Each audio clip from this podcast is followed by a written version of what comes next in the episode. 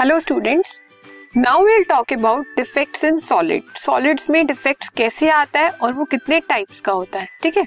तो first is are impurity defect stoichiometric defect and non stoichiometric defect इन सब का अभी हम सिर्फ़ ओवरव्यू ले रहे हैं, हम ये फ्लूड चार्ट स्टडी कर रहे हैं, बाकी सभी डिफेक्ट्स को हम डिटेल में स्टडी करेंगे आगे की वीडियोस में, ठीक है?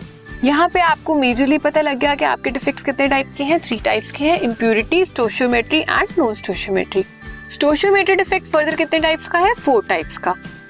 Schottky Frenkel vacancy and interstitial defect ठीक है?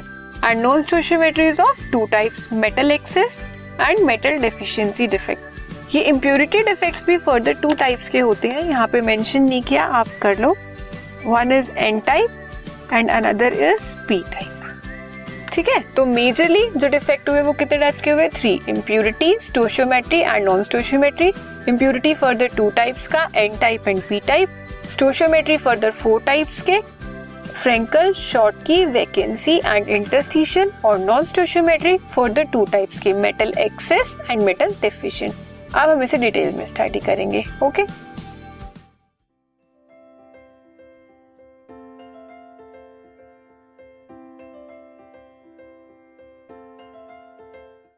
This podcast is brought you by hub hopper शिक्षा अभियान अगर आपको ये पॉडकास्ट पसंद आया तो प्लीज़ लाइक शेयर और सब्सक्राइब करें और वीडियो क्लासेस के लिए शिक्षा अभियान के यूट्यूब चैनल पर जाएँ।